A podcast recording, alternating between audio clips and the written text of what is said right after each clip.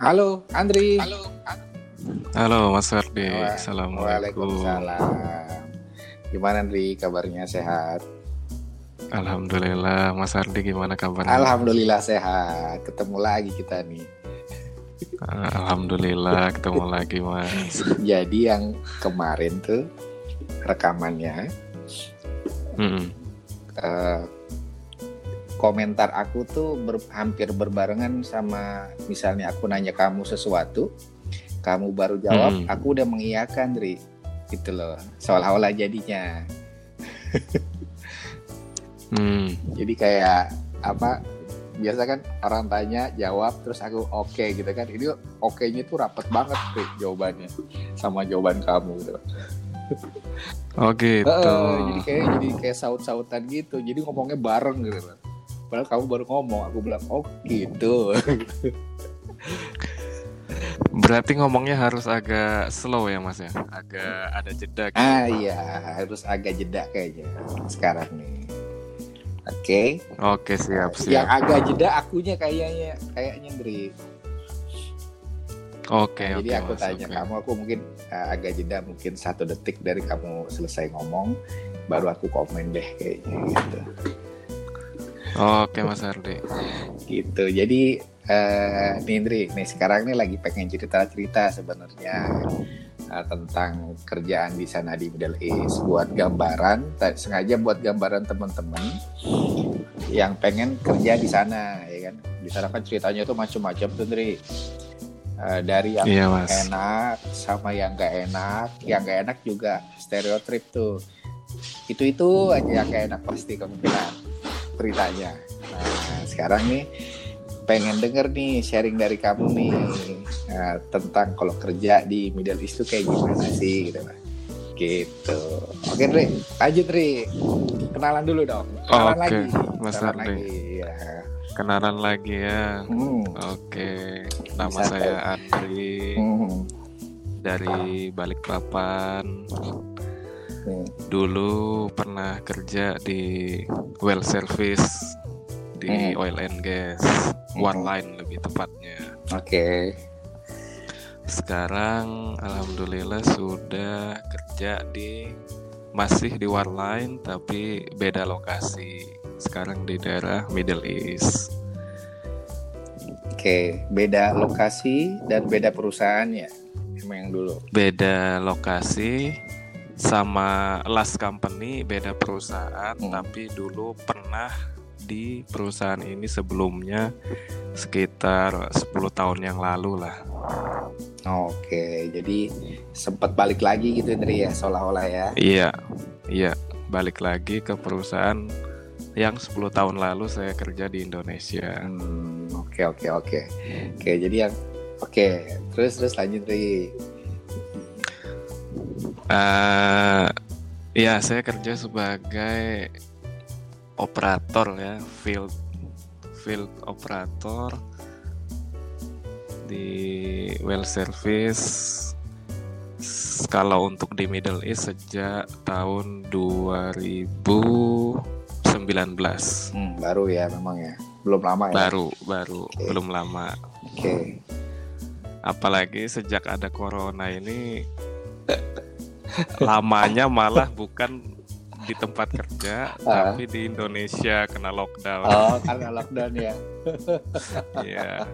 Jadi mau dihitung dua dua tahun, ya enggak juga karena juga. lockdownnya enam bulan. Jadi ya memang masih sangat baru di sini. Hmm, oke oke. Ada Hmm. ada juga beberapa temen juga yang waktu itu barengan ya, kurang lebih ya. Iya, terlalu Mas. berjauhan jaraknya waktu pada saat berangkat ke Middle East sana. Oke Tri, Betul. terus terus gini Tri, Eh, kan aku sih sering dengarnya tuh kerja di Middle East tuh berat gitu ya, berat. Kemudian ya ada juga senangnya gitu kan, dapat take home pay yang besar, tapi juga kerjaan juga nggak mudah gitu kan. Nah itu kalau dari sisi pengalaman kamu itu gimana Dri kerja di sana tuh sekarang ini? Iya memang benar yang seperti Mas Hardi bilang itu dan mungkin kawan-kawan lain pernah dengar cerita-cerita itu ya benar sih dari kalau dari jam kerja Mhm.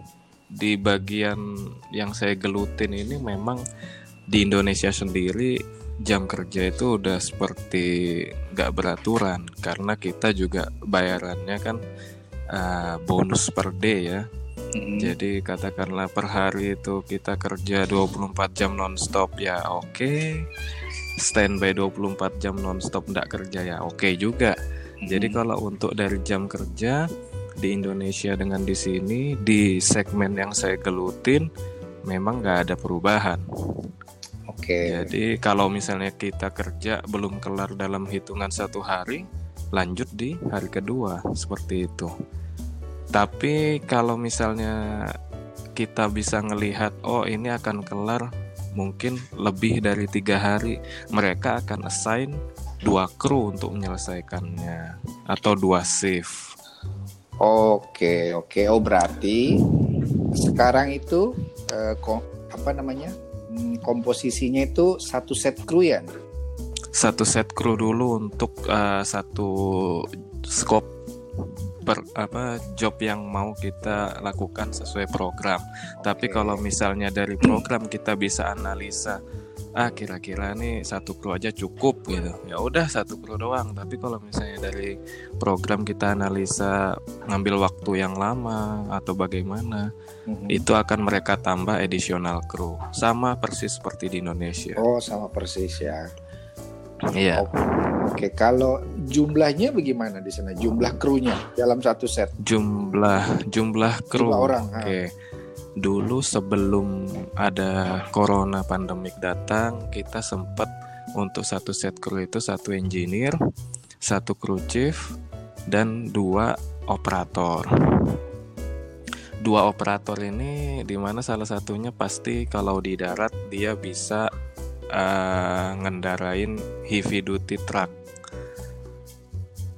Jadi jadi kalau sekarang setelah ada corona ini kita udah banyak rilis personel sebanyak 25 orang kemarin. Itu udah di fire. Dan dampaknya sekarang satu engineer, satu crew chief dan satu driver truck tadi. Oh, yang kita nggak bisa tahu driver truck ini dia bisa membantu kita kerja atau tidak tapi yang jelas kalau kita suruh ya dia harus mau karena nggak ada lagi pilihan Hmm, nggak ada Di orang bawah- lain juga iya, ya. nggak ada orang lain juga jadi cuma tiga orang sekarang Hmm, termasuk yang di offshore juga. yang di offshore juga Hmm, berarti kerjaan memang makin nambah dong ya ke semua orang bebannya kerjanya ya berarti ya. bener mas bener apalagi Hmm. kalau misalnya kita mau lihat nih di rig floor ya Hmm. sorry misalnya kita kerja di rig Hmm. kan sebenarnya komposisi dulu waktu normal job normal Hmm. nggak ada pandemik nggak ada oil Hmm. price down Hmm. harusnya komposisi itu dua orang di rig floor Hmm. dua orang di catwalk Hmm. satu engineer di dalam kabin Oke. seperti itu Kalau Nah. sekarang kalau sekarang ya lari-lari mas di floor iya di catwalk iya nah di situ jatuhnya luar biasa. Aku bisa ngebayangin tuh Dri, gimana capeknya kru di sana kerja, engineer juga under pressure juga pas itu ya. betul Lihat betul mas kayak gitu. Mau nggak mau engineer tuh sering-sering keluar cabin tuh kayaknya. Iya, seharusnya Mas. Cuma Oh, kan cuma kan mungkin kita juga nggak Oke. bisa memaksa ya. Mungkin Iya, iya, mereka merasa oh, saya engineer nih. Saya Ah. atasan kamu. ya, Oke, kamu mau jungkir paham. balik di luar atau mau bagaimana itu terserah kamu. Yang penting kerjaan kita beres. Nah, Oke, iya iya. ada iya. yang seperti itu. ada seperti itu ya. banyak, Mas. Oh banyak. Gitu, Mas. Oke. Kalau ini, Ndri, itu kan dari jam kerja ya, nggak terlalu Betul. banyak perubahan dengan yang ada di ya, pengalaman sebelumnya di Indonesia, gitu kan. Kalau dari Iya. rekan kerja sendiri gimana, Ndri? Kalau di sana? Nah, kalau dari rekan kerja karena kita di sini itu dari berbagai macam negara ya Mas ya. Jadi Mm, otomatis culture-nya beda-beda. mm, Orangnya ya mungkin ada yang keras, ada Mm. yang lembek, ada yang ya macam-macam sih Mas. Cuma kebanyakan, kebanyakan kebanyakan. mereka keras. Keras ini dalam pengertian mau mereka benar, mau mereka salah, ngotot Ah. duluan. Nah, itu, Oh, Mas. ada ada yang kayak gitu culture-nya ya. Iya, iya ada Mas. Hmm, yang penting ngegas duluan, Yang nanti penting belakangan. betul betul Mas. Aku juga sering dengernya yang begitu tuh, Dri. Jadi hampir setiap ngobrol sama orang yang eh, kerja atau pernah kerja di Middle East, omongannya kurang lebih sama tuh. Jadi ada yang rekan kerja yang lebih ngedepanin kayak gitu tuh, Dri. Eh, eh, apa namanya? Eh, keras-kerasan gitu loh. Tapi kerjanya sedikit. betul sekali Mas, betul itu Iya kan? Mas. Jadi jadi jatuhnya itu Ah, kita apa ya buang-buang waktu gitu loh. Maksudnya ah, mereka udah keras duluan. Hal-hal yang sepele mereka udah keras. Oke, Ah. kalau misalnya dari segi saya menanggapin, kalau Ah. tidak terlalu berbahaya, oke, saya Ah. akan lebih baik diam dan mengikuti kemauan mereka. hmm, Tapi kalau ini hal yang mereka keras dan ini berbahaya buat kita lakukan, itu Mhm. seakan-akan kita harus buang tenaga untuk explain, buang waktu untuk explain, tapi tetap mereka tidak mau terima. Itu yang susah. Hmm. Wah, repot ya kalau kayak gitu ya. Kalau kalau misalnya case-nya kayak gitu, Tri, suka diomongin gak sih sama engineer-nya? Permasalahannya, Mas, engineer-nya sama nationality-nya. paham, paham, paham. tapi tapi kadang Ah. engineer itu berpikir yang general. Oke, Hmm. mungkin si Andri ada benarnya. Oke, oke. jadi oke. jadi dia jadi dia memang oke lah masih masih agak membela sesama bangsanya tapi dia melihat reason apa sih Andre kenapa sih kok begini. Jadi dia masih melihat oke Andre ada benarnya. Jadi ya Hmm. akhirnya dia juga ikut menjelaskan ke orang tadi udah ikutin aja yang begini. Tapi kan mas itu hal yang seperti itu kayak kayak buang-buang waktu gitu loh. Kenapa sih kita Oh. harus berdebat? Kenapa sih kalau nggak udahlah kalau setuju di satu poin langsung aja dilakuin terlalu banyak perdebatan dan terlalu banyak explain ke orang itu yang sehingga menghabiskan waktu yang nggak kerja kerja malah ngobrol aja terus Terus eh kalau di sana, Tri, eh, mayoritas tuh dari mana, Tri? Sebenarnya, Tri? mayoritas dari dari Middle East mas Enggak, kalau yang mayoritas eh, orangnya apakah Oh, Middle East. Yang dari Asia jarang justru. yang dari Asia Filipina, itu Indonesia. Ada. jadi kalau yang di tempat saya kerja sekarang Heeh. Indonesia saya sendiri Ah, Filipin oke. ada ada Filipin satu orang Oke. dengan posisi yang sama seperti saya chief. Terus yang lainnya itu dari India, Pakistan, dan Mesir. Hmm, multinasional, tapi emang banyak daerah sana ya. Ya, Middle East ya. yang paling banyak ya daerah Mesir karena ya petinggi-petingginya yang ada di perusahaan ini kebetulan dari daerah Mesir. Oke, oke, oke, oke. Oke, kalau gitu, Dri. Oke, Dri. eh, itu kan tentang kita tadi udah ngobrol jam kerja, terus rekan kerja.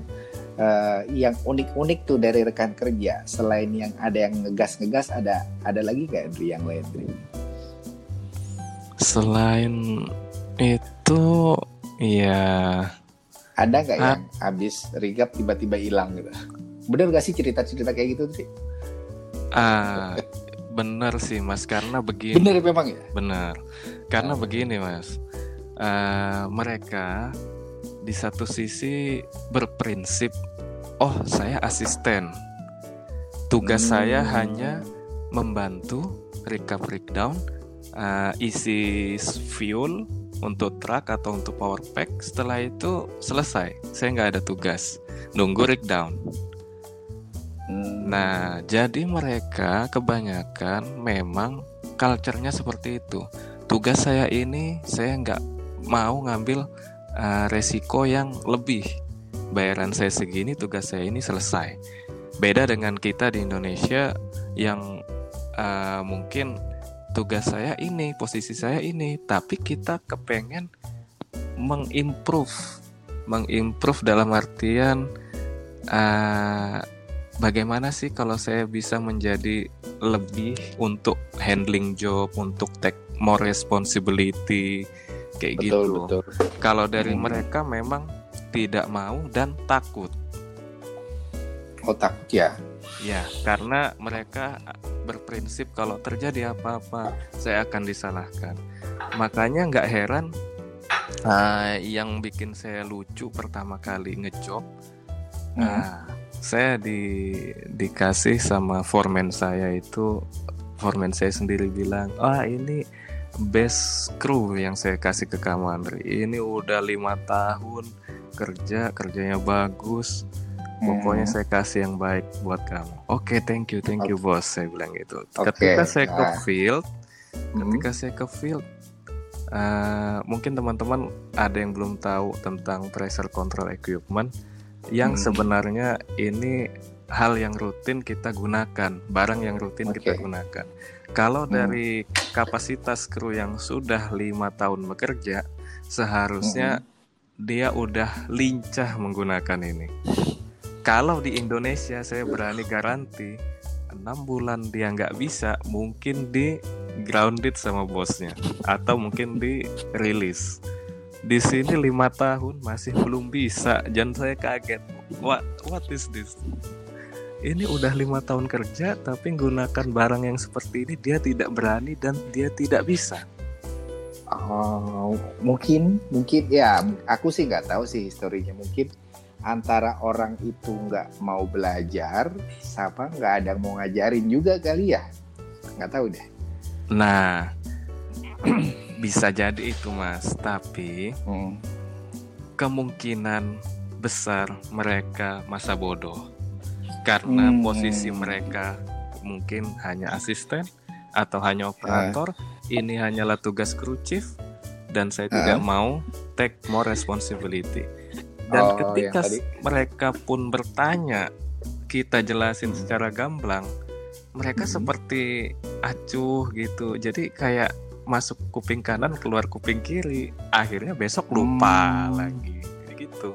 Hmm Wah, kebayang tuh Tri sebagai seorang kru chief punya rekan kerja kayak gitu ya. Asli Mas, asli. Itu itu mirip kalau engineer punya kru chief yang kayak begitu gitu kan. Pusing juga engineernya. Aduh, betul, betul. gua kayak begini pusing, kekerjaan deg-degan ya enggak lagi gitu.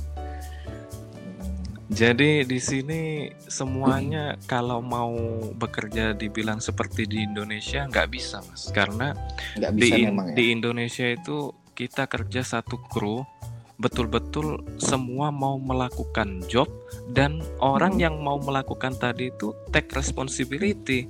Oke, saya lakuin hmm. ini. Katakanlah saya uh, ngisi solar atau saya ngisi grease saya tanggung jawab nih hmm. jangan sampai tumpah jangan sampai salah yeah. jangan sampai salah tank seperti itu nah yeah. kalau di sini mereka itu melakukan tapi kita harus kontrol lah kalau mereka melakukan kita harus kontrol kerjaan ini akan semakin molor kita nggak bisa biarkan betul. mereka sendiri karena ketika mereka ditanya mereka nggak tahu ketika mereka melakukan mereka juga masih abu-abu yang mereka lakukan ini benar apa salah. Hmm, Ketika nanti okay, ada okay. sesuatu yang fakta atau problem, hmm. itu impactnya ke chief. Hmm, betul betul betul betul. Kebayang itu Andre. Iya mas. Bukan ke dianya, bukan ke asistennya ya, karena Bukan. yang tanggung jawab kamu ya. Bukan mas, bukan ke asisten mas. Hmm. Ya. Aduh, aduh. Itu dia mas. Aku aku bisa ngerasa itu nih, Tri. Aduh. Ya, ya gitulah tantangannya ya. Iya, Salah satu ya Mm-mm. dari rekan kerja ya. iya. Hmm. Itu tadi dari rekan kerja. Ah, Belum lagi pressure yang eh, ah ini waktunya kalian prepare udah terlalu lama nih, gitu kan? Dari klien mungkin seperti Ah. itu. Terus ya kita bisa apa? Engineer kadang nggak bantu, kru yang kita punya seperti ini, ya dijalanin aja mas sudah. Iron Man dong. Kamu di sana. Hmm, harus seperti itu mas. Iya ya. Tapi eh, yang kayak gitu tuh memang semua kru chief harus kayak gitu nggak sih, Tri? Ada yang enggak mas, Ada yang ada nggak? yang enggak. Mungkin yang saya rasakan ini karena saya bukan mau bilang saya eh, harus responsibel bagus atau bagaimana, tapi ada yang enggak seperti saya. Tapi itu Ah. yang nationality-nya sama, Sama. dengan petinggi-petinggi yang ada di sini. Jadi, kalaupun mereka ada failure, mereka ada fakta, mereka bisa case close di tempat, Mas. Oh, oke oke oke. Me- oke, mereka oke. bisa saling ya menutupi satu sama lain. mereka bisa bermain aman. Seperti itu, Mas. Sementara kalau saya di sini kan memang saya nggak punya backing. Katakanlah orang Indonesia backing lah ya. Oh, backing support Iya, iya, di iya. belakangnya si A, si B, si C. Saya nggak ada. Jadi ya ya harus benar-benar perfect kalau mau melakukan sesuatu. Ada failure sedikit, oh dengan gampangnya mereka langsung kasih blame ke kita terus uh, too many shit coming after Hmm. Shame shit every day. Uh, every day. Tapi kalau dilihat dari sisi positifnya itu, Dri, itu kayak kamu lagi di tempat terus-terusan tuh, Dri, kayak gitu, Dri. Benar mas, benar, Iya kan? benar, Kalau dilihat dari sisi positifnya. benar.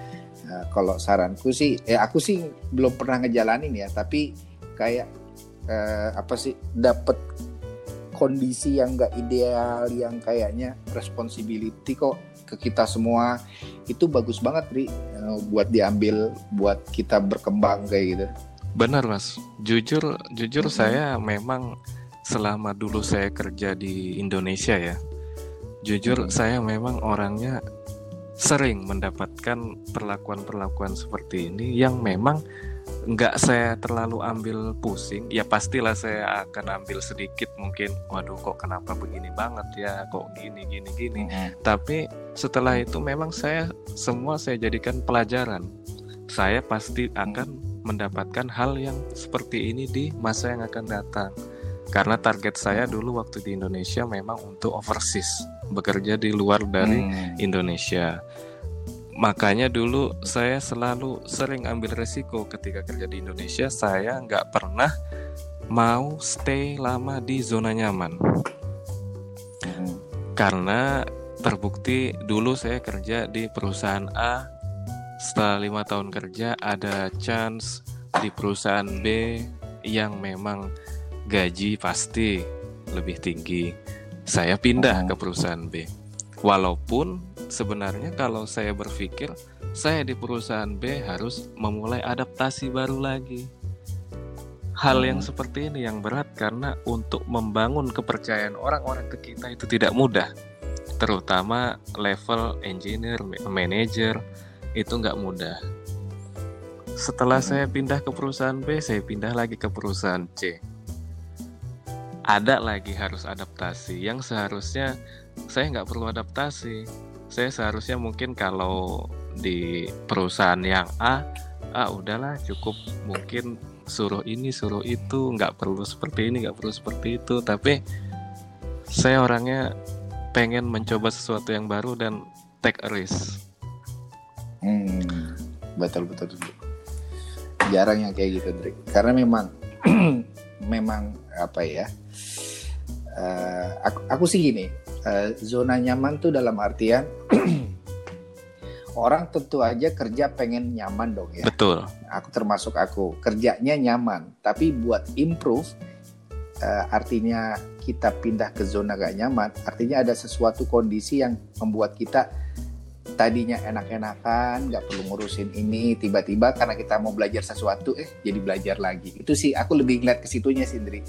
Zona nggak nyamannya ke situnya itu loh. Belajar sesuatu, ya kan, uh, effort baru, terus uh, gelagapan dulu lah, pokoknya katrok dulu lah, jalani dulu apa masa-masa katroknya dulu lah, gitu. karena belajar hal baru kayak gitu sih sebenarnya. Betul mas, betul mas. Maksud saya tadi seperti yang Mas Hardi bilang Iya, untuk ke nah, arah saya... yang seperti itu. Hmm. Tapi ya okay, alhamdulillah sih maksudnya ketika saya berperilaku seperti itu saya alhamdulillah senangnya saya bisa menunjukkan gitu loh.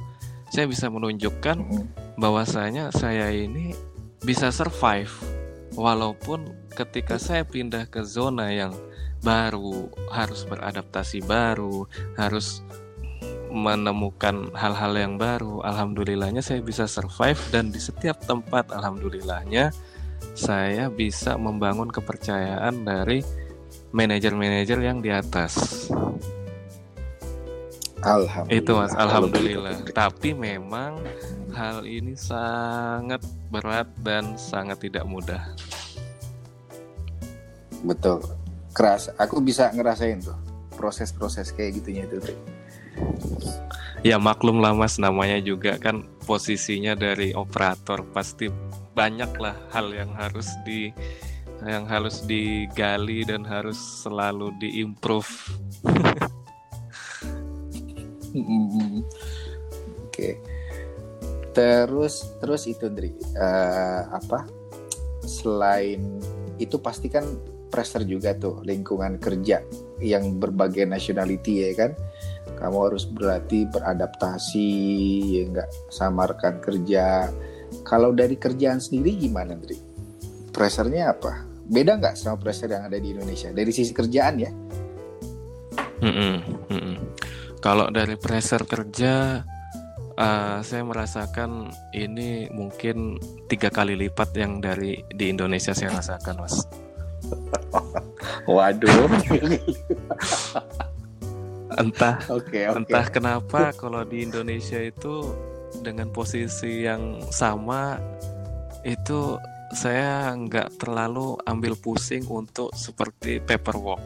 Kalau di sini okay. kenapa mereka semua membebankan ke crew chief seperti uh, sertifikat lifting, sertifikat PCI. Itu dulu saya nggak ngurus hmm. itu di. Indonesia. Itu kerjaan engineer saya itu.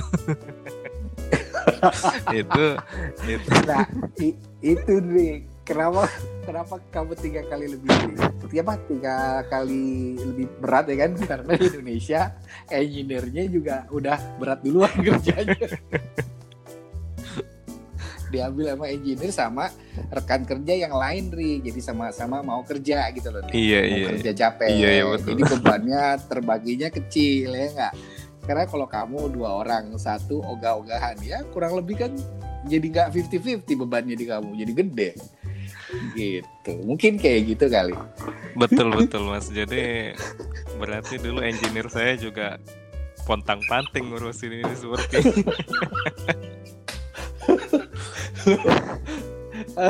kalau kerjaannya udah cukup pontang panting Dri. Ada sertifikasi. Nah yang ngurus kapalnya ini loh Dri.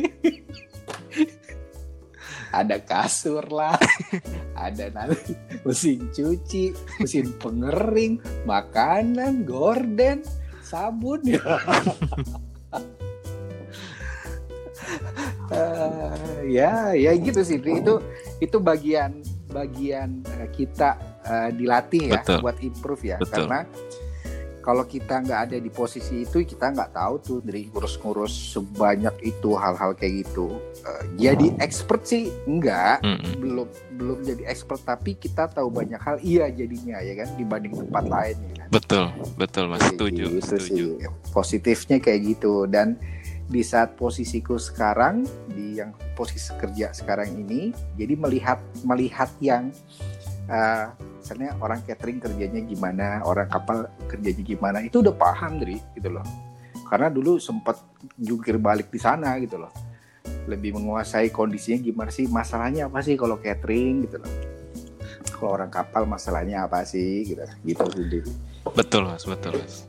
Lebih kebayang ya buat ke sana juga sama. Uh, ya jungkir balik lah yang seperti kamu bilang kan nggak gampang juga situ.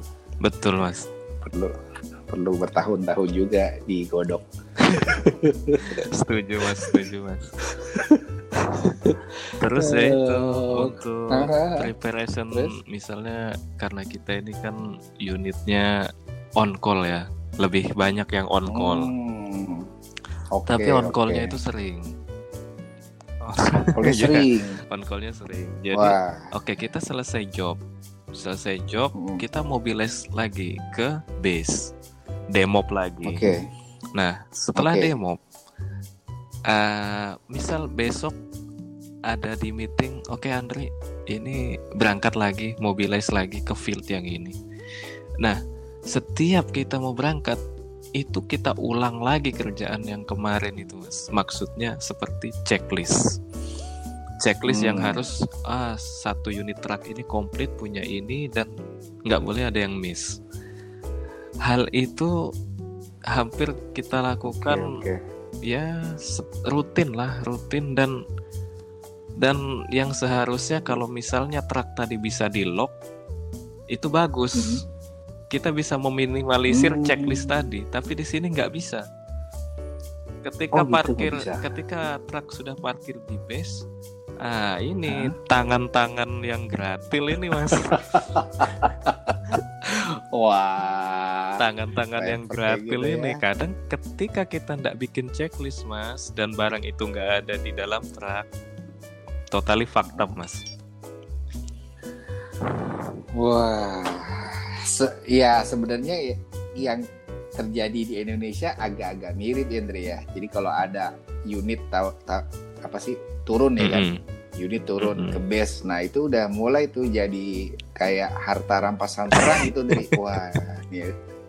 Jangankan pada saat balik unitnya Andre ya, pada saat maintenance saja udah pada gatel orang-orang dari ini dong, pinjam itu dong, wah kamu lagi lagi standby ya, gak cuma hand tools atau toolsnya ya yang diincar.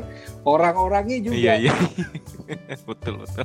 Kadang-kadang kadang-kadang baru jalan baru mau maintenance ya kan uh, unitnya udah ditanyain eh nanti eh, besok ke sini ya nah yang ngerjain maintenance siapa kalau diculik-culikin orangnya gitu. betul mas betul mas jadi sama-sama curhat kita iya betul itu mas Wah, tapi ya kalau misalnya di sana lebih ekstrim lagi ya repot sih. Iya jatuhnya kan gini, Mas. Repot. Ini ini truk baru kemarin nih. Habis mau ah. habis ngejob. Ini besok mau ngejob lagi kita harus melakukan hal yang sama. Dan itu hmm. ibarat kata deadline gitu. Oke, ini mau mobiles nih jam sekian. Iya, iya, iya. Kamu harus siapkan trukmu. Ya, oke. Dan hari-hari seperti itu Oke, okay. nggak bisa ya kayak kita misalnya satu toolbox, oke okay nih besok jalan-jalan jalan tanpa harus dicek nggak bisa. Nggak ya? bisa mas. Harus dicek gak dulu ya. Karena nggak bisa ya. Ya itu tadi. Mohon maaf mungkin ada tangan-tangan yang jahil. Iya iya iya iya. Ya, yang kita nggak tahu ternyata ya. dia ngambil tanpa report, tanpa laporan. Hmm. Dan kita mau hmm. pakai itu barang di lokasi nggak ada. Hmm. hmm, hmm. Oke oke Ri. Hmm. Terus ada lagi kan Ri kira-kira? Ya paling masalah pressure kerjaan gitu. Pressure ya itu aja mas kalau misalnya ada masalah dari foreman, ah kenapa kamu prepare ini nggak nggak cepat? Kenapa kamu prepare ini kok lambat? Kenapa kok kamu prepare ini ada yang kurang ini ini ini ini? Semua kembali ke crew chief ada lagi FSM misalnya nyuruh engineer ah kamu siapkan tool ini ya tool ini tool ini tool ini tool ini oke okay. Dengan hmm. gampangnya engineer datang ke crew chief Andri ini toolnya ya ini hmm. toolnya ini oke okay. Oke. Dan level di atas FSM ketika ada masalah di preparation untuk mobilisasi, kenapa kok ini jobnya kurang, ini kenapa kamu kok ngelakuinnya enggak sesuai standar? Kembali lagi dari area resource manager ngasih sheetnya ke crew chief. Jadi chief ini memang ya tempat sampah kali mas. Maksudnya kalau di Indonesia itu seperti kambing hitam lah. Pokoknya sasaran sasaran untuk kamu ini memang posisinya untuk seperti itu, men. Sesuai lah Andri, sesuai lah. Jadi saya sudah menyadari, Mas. Oh, oke. Oke, ritmenya seperti ini ya. Ya, Ya. jadi ya oke lah. Hmm. Apa pun yang saya lakukan, saya berharap saya benar. Tapi ketika saya salah, Hmm. dan saya tahu ritmenya seperti ini, ah, lapang dada aja udah Mas diterima. Hmm. mau gimana lagi karena memang semua Nah. harus ke arahnya ke situ karena ketika engineer pun Iya, iya, dikasih iya. oh ini ya toolmu ini ya equipmentmu dengan gamblangnya engineer datang Andre Andre ini ya oke oke Enak juga jadi engineer. Aku jadi engineer juga deh siap di sana, mas Andri. saya Dri, Dri, Dri, Dri. Dri, Dri, tuh Dri. Dri, Dri, kopi, Dri, kopi. Dri. itulah mas tapi ya enjoy sih Ah. maksudnya dijalanin aja Iya. Iya itu penting juga tuh kalau teman-teman yang tahu ya. Mungkin kalau nggak nggak langsung sebagai crew chief, ya artinya dia mulai dari asisten dulu kalau buat Iya. di sana ya. Uh, melatih mentalnya dulu untuk siap sebagai seorang crew chief kan. betul mas sebenarnya Kecuali udah. Sebenarnya yang kita share ini supaya Hmm. kawan-kawan punya kesiapan Hmm. mental. Itu sih. Ya, Jadi bukan Betul, bukan betul. saya ingin menakut-nakutin. Oh, di sini itu seperti ini, Betul. Bro. Di sini seperti ini bukan. Saya malah senang kalau betul. banyak punya kawan yang berhasil tembus untuk jadi employee di overseas area. Saya senang. Tapi Hmm, hal betul. yang perlu Betul. hmm, kita share, mereka harus realize, oh ini loh yang harus kita hadapi di sana. Jangan sampai Betul. ketika sudah sampai di sini ada kesan yang, wah kok kayak gini ya. Akhirnya mungkin mereka merasa eh, nggak nggak senang. Wah kalau kayak gini mending kerjanya di Indonesia aja atau bagaimana Hmm, akhirnya mereka menyesal. Itu. Tapi ya inilah realnya yang ada di sini. Iya iya. Kadang uh, beberapa orang hanya siap dengan income yang diterima aja, Andri. Kalau kerja di overseas. Iya, betul itu mas. Dengan tapi pressernya mereka belum tentu siap karena belum kelihatan pressernya. Tapi kalau income kan sudah terlihat tuh pada saat sign kontrak ya nggak? Oh jumlahnya sekian sekian. Tapi pressure kan nggak ada yang mau ngomong, bukan nggak ada yang ngomong sih. Jarang yang orang mau ngomong kan. Kondisi kerjaannya nanti bakal kayak gini itu kan nggak mungkin tertulis di dalam dokumen gitu loh. Itu hanya job desk job desknya aja. Betul betul mas, betul. Ini enggak kayak jadi Andri nanti tugas kamu sebagai tempat sampah ya nggak akan tertulis di kontrak. Kalau tertulis nggak ada yang mau angkat ke sana. Iya itu tadi mas. Kenapa Eh. kenapa kita harus menyiapkan mental yang seperti itu? Karena itu penting mas. Betul betul Pentingnya kenapa? betul betul. Yang kita harapkan kita bekerja bukan hanya satu atau dua trip mas. Iya. Saya nggak saya nggak mau bilang saya sombong atau bagaimana. Tapi alhamdulillah ketika pandemik ini saya termasuk orang yang dipertimbangkan untuk dipertahankan. Kenapa saya bisa Hmm. bilang seperti itu? Posisi lagi pandemik ini saya di Indonesia. Posisi 25 orang yang tadi di fire sama perusahaan saya itu sebagian ada yang su- yang sudah di dalam UIE yang lagi bekerja malah mereka di fire 25 Hmm, orang ini tadi oke. include uh, di posisi engineer, crew chief dan operator. Jadi nggak menutup oke. kemungkinan walaupun mereka sudah di dalam UIE yang sudah bekerja di dalam UAE di saat pandemik yang seharusnya Hmm. kalau mau dipikir yang kebanyakan segmen lain lakukan adalah merilis orang-orang yang lagi di lockdown di home country. Di luar di luar daerah Betul. operasi justru di- Dirilis. dirilis ya. Oke. Dan saya memang pada saat itu bukan saya percaya diri saya masih di dipertahankan, tapi saya juga was-was. Saya was-was menunggu enam bulan lamanya itu saya was-was ini saya masih employee atau tidak. Tapi kantor sudah eh, membuat saya unpaid leave. Sudah tidak Hmm, dibayar. Oke oke oke. Tapi tapi kondisi masih employee, tapi ya suatu saat juga dengan mudahnya kalau kantor mau rilis rilis. Tapi alhamdulillah saya masih Oke. diberangkatkan. Karena kalau nggak persiapan mental yang seperti itu mas, terus kita menjadi loyo atau menjadi kinerja kita menurun dan kita kaget, akhirnya kita nggak bisa survive dengan kompetitor kita yang ada di sini, yang mereka secara background mereka punya backing manager yang ada di sini. Hmm, oke oke oke oke. Nah, itu tuh yang yang belum orang banyak tahu tuh itu. Sebenarnya sih di kita kerja di dunia di mana aja sih. Cuma karena kita bicara oil and gas ya. Kerja di Indonesia pun di oil and gas mereka juga secara mental harus kuat Betul. juga ya enggak? Secara mental kan. Itu itu di Indonesia gitu loh. Apalagi di luar negeri yang kita temannya tadi kayak kamu sendiri cuma orang Indonesia mau curhat pun susah mau ngajak uh, diskusi beda culture malah kamunya uh, apa mereka yang sewot gitu loh seolah-olah seperti itu Betul mas. itu lebih berat lagi pasti Hmm. tapi sesuai dengan pahala Insya Allah. pahalanya juga banyak Insya loh. Allah. Jadi, mm-mm, pahalanya banyak pahala perjuangan Insya Allah mas, kalau nggak sambil ngumpat-ngumpat. Permasalahannya ini.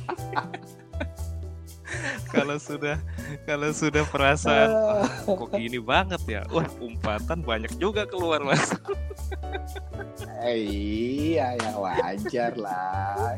Ya kamu tahu sendiri kadang-kadang kan kalau kita di field di Indonesia aja ya kalau udah ada aneh-aneh kan itu keluar sendiri otomatis ya nggak iya ada aneh-aneh otomatis tuh keluar apalagi kalau misalnya booking-booking maintenance tuh zaman dulu. Wah udah tensi tinggi pokoknya. Itu masih sesama Indonesia Andri. Apalagi beda nationality ya Iya, nggak? Mas. kalau udah sikut-sikutan mungkin ya aku teriak-teriak juga kali kalau di sana. Ada ada yang nggak beres teriakin. Ya keluar lah kata-kata yang Itulah mas. Eh, oke oke terus ini Indri kalau eh, di sana tempat tinggal itu di mana aja selain misalnya kalau di site kan tentu di di site ya di bars maksudku ya di bars atau di di kapal nah selain kalau lagi nggak job tinggalnya di Nah kalau lagi nggak job nih mas, itu tergantung dari company Hmm. masing-masing. Kalau saya Hmm. Alhamdulillah kebetulan company provide hotel. Oh, tinggalnya jadi di hotel bukan kayak staff house kayak gitu ya? Dulu saya ya? pernah dengar ada staff house, tapi mungkin lokasi staff house dari base kita jauh, memakan waktu lama. Terus Oh. ada banyak komplainan Oke. segala macam. Itu dulu sebelum saya datang ke sini ya, Oke. cerita teman-teman seperti itu. Oke. Terus setelah itu akhirnya kita dimobilize ke hotel. Jadi kita tinggal di hotel. Kalau di base setelah kita dikirim ke lokasi ya check out. Nanti di lokasi kalau di darat ya tinggal di camp. Campnya ya dari eh, kontainer-kontainer lah. Kontainer-kontainer gitu. Kalau di laut ya di bar atau di living quarter atau living platform. Oh, lebih kuat. Oke, oke, oke. Kalau yang di offshore mungkin sama aja ya sama di Indonesia Betul lah ya. sama kayak yang di Indonesia. Tapi tapi kalau yang stay di hotel mungkin ada beberapa lokasi kita gitu juga loh, Ndri kan? Iya nggak? Jadi kalau memang kliennya jauh dari base ya kan? Jadi kru-krunya pada tinggal di hotel Untuk- nggak? Dulu Untuk yang di. Iya, saya Beberapa. ingat yang di di Balikpapan pernah Hmm. ada yang seperti itu. Pernah ada yang seperti itu Mm. di daerah Chevron atau ya Samarinda. mungkin di Samarinda dan Tarakan. sama iya iya iya mereka stay di Betul. hotel kalau nggak salah ya oke itu dari tempat tinggal terus eh, fasilitas semua normal aja lah dia kalau misalnya eh, tempat tinggal ya sama dengan di Indonesia Iya lah mas, ya normal aja, sama aja. atau ada yang unik-unik juga Andri kalau masalah tempat tinggal Kalau kalau tempat beda? tinggal sama sih mas, sama aja. Iya, sama aja ya nggak ada berubah ya. Eh, sama oke. Kalau ini gimana, Andri? Masalah eh, environment, eh, kondisi cuaca di sana Kondisi cuaca gimana? weather. eh, paling ya winter sama summer aja sih mas di sini. Kalau summer Hmm. kadang-kadang bisa sampai mungkin 50-an derajat. Terus kalau Waduh. winter Lumayan. bisa sampai 12 derajat. Oh, Iya. winternya 12 derajat ya. Tapi itu, itu dingin saya banget kalau nih. job malam Lumayan. mungkin saya meluk Hmm. power pack yang ada di sekitar aja mas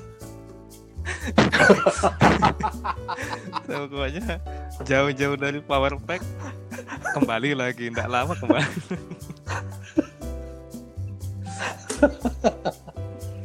Ah, Iya iya iya iya. Ah, Kalau power aku kirain power ke power apa power pack ikut-ikutan dingin, Ri. ini ini sekarang lagi masuk winter kita mas ya Oh masuk winter ya. Tapi aku dulu tuh kebaik pernah di training Mm-mm. di daerah sana lah. Ini dan es juga. Ya, memang panasnya tuh Iya, luar Mas. biasa. Panasnya tuh kalau siang, waduh, ya ampun. Wah, pokoknya itu wah, training aja mas ya dan dingin. itu training cuma turun dari bis Iya. terus ke kelas atau paling jauh dari kelas ke inilah ke ya ke field yang ada di training center lah itu udah panas banget itu Ndri. minum terus biasa kalau minumnya get Iya, iya. Gatorade ya salah minum-minuman kayak gitu lah mungkin kalau kita eh, ya minuman-minuman vitamin C lah kayak gitu Gitu. nah terus kalau kalau udah kebagian yang dingin ah ya gitu masya allah dingin banget pokoknya deh ampun juga apalagi kerja di Iya, sana Mas. ya Ndri Hmm, aku aku kebayang kebayang banget gitu Ndri gimana atmosfernya itu di Iya. sana maksudnya bisa membayangkan sih bukan kebayang banget karena aku belum pernah kerja di sana kan. Bisa membayangkan gimana kondisinya sih cuaca di sana. Eh kalau ini nih baru kebayang nih. Kayak hmm, apa ya? Eh, badai-badai? Sering mas Sering kalau di gitu? ya kalau di summer Oh, itu sering? sering. Badai pasir. Oh, oke oke oke. Kalau di Kalau di offshore, aman-aman aja ya nggak ada yang Hmm, belum ada sampai tornado sekarang gitu ya? ini mas karena kita juga eh, Kalau di per- offshore itu Hmm. maksimal wind speednya 25 knot kita operasi di, harus di bawah 25 knot kalau di atas itu kita stop harus di bawah 25 Dan kalau gelombang tinggi Mhm. juga mereka nggak akan running eh, speedboat speedboat itu kerubut kerubut itu nggak running mereka. Oke Dri, sebelum ditutup ada pesan-pesan nggak nih buat teman-teman yang mau kerja di Middle East khususnya yang migas? pesan-pesannya Pesannya apa? ya mulai dari sekarang mempersiapkan diri lah mempersiapkan diri untuk tahan mental terhadap apa yang akan terjadi yang seperti yang sudah kita gambarkan tadi jadi sampai sini nggak kaget Hmm, karena semua orang Oke. ya seperti yang Mas Hardi bilang oke. dari segi income sudah kebayang Hmm. tapi dari yang segi harus kita dihadapin di sini itu belum Betul. kebayang sama sekali Iya iya betul betul. Oke berarti ya ya disiapin mentalnya selain ini juga ya selain uh, Iya, pengalaman pastinya ya, itu, ya, Mas. pengetahuan ya. pastinya harus tetap semangat untuk tetap bersaing dengan kompetitor yang Betul. semakin keras persaingannya di sini.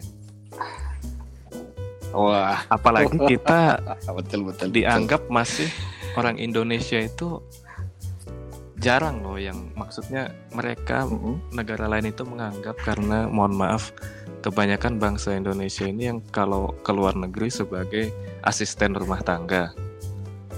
Jadi itu juga masih melekat sama mereka. Hmm, oke Iya. oke. Oh, itu image-nya masih ya. melekat sama mereka. Jadi jangan terpancing emosi kalau yang seperti seperti itu. Oke oke Ndri, kalau gitu Ndri. Oke Ndri, terima kasih banyak loh Ndri atas sharingnya nih. Lebih kebayang lagi, aku juga lebih kebayang lagi sih kerjaan di sana gitu kan. Terus eh, buat temen-temen juga yang mau kerja di sana tadi bener udah siapin selain skill eh, pengetahuan sama mental ya. Ya, mental itu yang nggak kalah pentingnya kerja di luar Iya, negeri ya, apalagi di Middle East ya. Gitu. Oke lah. Sama-sama Mas Hardi. Terima kasih banyak Dri. Kapan-kapan kita ngobrol lagi dengan topik Sama-sama, Mas Hardi. lagi. Ya, yang related sama Oke Middle East juga. tentunya. sama-sama. Sama-sama Kang. Sip. Stay safe Makasih ya Dri. sehat selalu. Stay safe di sana loh Dri. Yo. Waalaikumsalam warahmatullahi Ya, assalamualaikum.